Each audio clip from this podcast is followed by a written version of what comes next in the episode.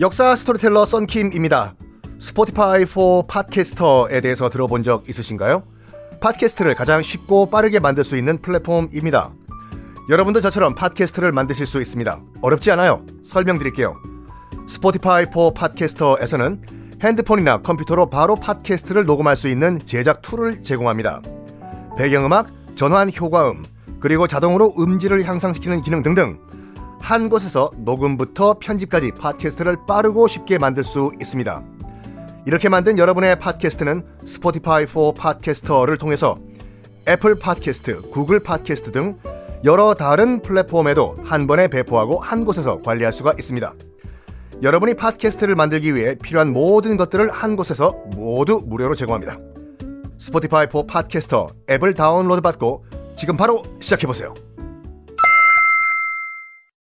네, 여러분 안녕하십니까? 역사 스토리텔러 썬킴 인사 드리겠습니다. 여러분 덕분에 아, 칭따오, 중국 칭따오 역사 여행 잘 다녀왔습니다. 거의 100분이 참가하셨거든요. 아, 대형 버스 두 대를 가지고 중국 대륙을 누볐습니다. 그래서 칭따오가 왜 독일 식민지가 됐는지, 칭따오 맥주는 또 어떻게 해서 탄생을 했는지 한번 쭉 돌아봤거든요.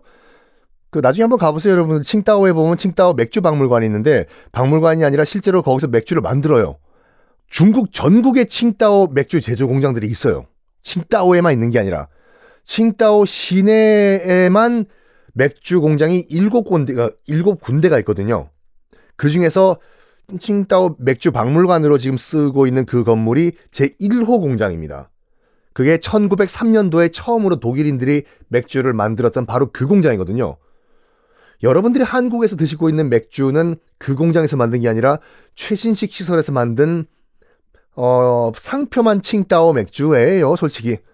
그 독일 공법으로 만든 오리지널 칭따오 맥주는 칭따오 시내에서도 칭따오 맥주 제1호 공장, 독일인들이 1903년도에 만든 그 공장에서 만든 맥주만이 오리지널이죠. 그리고 칭따오 생맥주는 말 그대로 칭따오 현지에서만 먹을 수 있겠죠, 당연히. 방금 갓 만든 맥주를 바로 거기서 마시니까.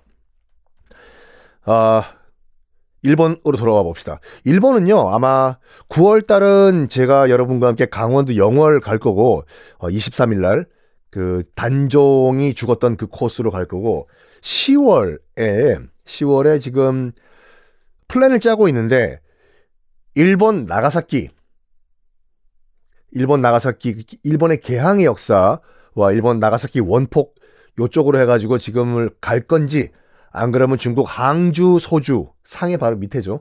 항주, 소주로 가서, 어, 우리 임시정부 그쪽 테마로 갈 건지 지금, 어, 개, 보고 있는데 곧 결정을 해가지고 여러분께 알려드리겠습니다.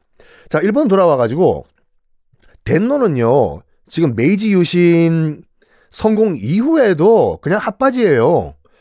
에? 나라의 상징으로 실질적인 통치자로 앉혔다고 하면 했지 않습니까? 어, 실질적인 통치자인 것처럼 딱 앉혀놓고 구심점, 구심점, 구심점. 영국 엘리자베스 여왕 같이요. 구심점으로 딱 앉혀놓고 뒤에서 조종하려고.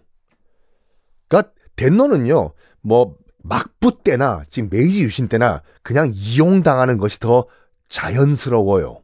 자연스러워요. 그냥 상징이에요, 상징. 국가 통합의 상징. 자, 이런 가운데 자, 1914년에 무슨 일이 일어났습니까, 여러분? 응? 1914년에 빵! 1차 세계대전이 터져버리죠. 영국이 얘기합니다. 어이! 일본! 지금 1차 대전이 터졌는데, 일본도 참전하라! 요구해요. 왜? 영국과 일본은 동맹이기 때문에. 동맹으로 참전하라 이거예요. 그래가지고 일본도, 그래? 그럼 우리 한번 n분의 1로 한번 나눠 먹어볼까? 해서 일본이 독일에 선전포고를 합니다. 왜? 영국과 독일이랑 싸우고 있는 거잖아, 지금요. 일본은 영국 편이니까 당연히 일본은 독일에, 영국의 적인 독일에 선전포고를 해요. 그리고 바로 뭘 하냐? 독일의 식민지였던 조차지였던 조차지는 간단하게 말해서 식민지의 좋은 편이라고 보시면 돼요, 그냥. 독일의 식민지였던 칭따오를 1914년도에 일본이 점령을 해 버립니다. 어, 요거 간단하게 한번 설명드릴게요. 뭐 또 하겠지만 아직까지 중국산은 안 했기 때문에 자세히는 말씀 안 드리고 요 칭따오를 둘러싸고 우리가 지난주에 갔다 왔던 일본과 독일과 중국의 어떤 상황인지 잠깐만 말씀드릴게요. 그래야지 요 상황이 이해가 되니까. 1911년에 중국은 신해 혁명이라는 게 일어나요. 신해년이었거든요. 왜 일어났냐?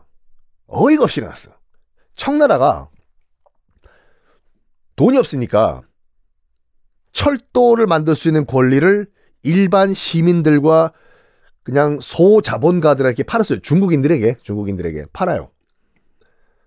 너희들 철도 만들어서 돈 벌라 해. 어, 청나라 조정 지금 돈이 없기 때문에 돈 줘라 해. 철도 만들 권리 너한테 판다. 해서 팔아요.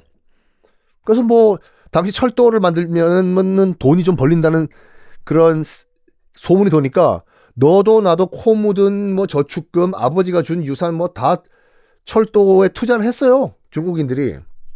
요것만 건설되면은 철마가 지나가면은 돈 번다고 하니까. 그런데 영국과 프랑스가 청나라 조정에게 압박을 합니다.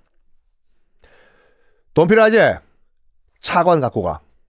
아, 됐고, 우리 차관, 나 철도 부설권 우리 백성들한테 팔아서 돈 충분하다 해. 쓸데없는 소리 하지 말고, 차관 갖고 와. 어, 어, 싫다 해. 갖고 가. 싫다 해. 영국과 프랑스가 강제로 돈을 빌려줘요.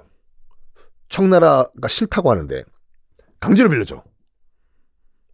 빌려주면 뭔가 또 내놔야 될 거 아니요. 야, 우리 영국과 프랑스가 너 돈 빌려줬다 청나라한테 그 대신에 철도 부설권 우리 영국과 프랑스한테 줘. 해요. 뭔가 일이 꼬이기 시작한 거지 지금요. 어 이미 팔았는데 백성들한테 철도 만들어서 민간 철도 만들라고 영국과 프랑스가 강제로 돈 빌려준 다음에 철도 내놓으라고 한 거예요. 청나라는 영국과 프랑스의 손을 들어줍니다. 그래서 민간인들이 만들라고 했던 철도를 갑자기 국유화 시켜버려요. 미안한데 철도는 나라에서 만든다. 영국과 프랑스가 돈 빌려줬다. 여러분들이 청나라 백성이라고 하면 열 받아요, 안 받아요? 열 받는 게 아니라 격분하죠. 내가 여기 투자한 돈이 뭔데 우리 아버지 유산이고 내가 코 묻은 돈 우리 아들 등록금 여기 다 쏟아부었는데 갑자기 이걸 나라에서 만든다고 하니까 전국적으로 항의 시위가 벌어집니다. 참 청나라 정부군이 출동을 해요. 진압을 하려고. 가장 크게 항의 시위가 벌어진 곳이 어, 스촨성이었어요. 여러분들이 좋아하는 허고라든지 매운 거, 마라탕이 만들어졌던 매운맛의 고향 사천성, 스촨성. 여기에 여기에 그 시위를 진압하기 위해 가지고 우한 있죠. 우한, 우한 어디에 여러분 우한 시간에 공격해요.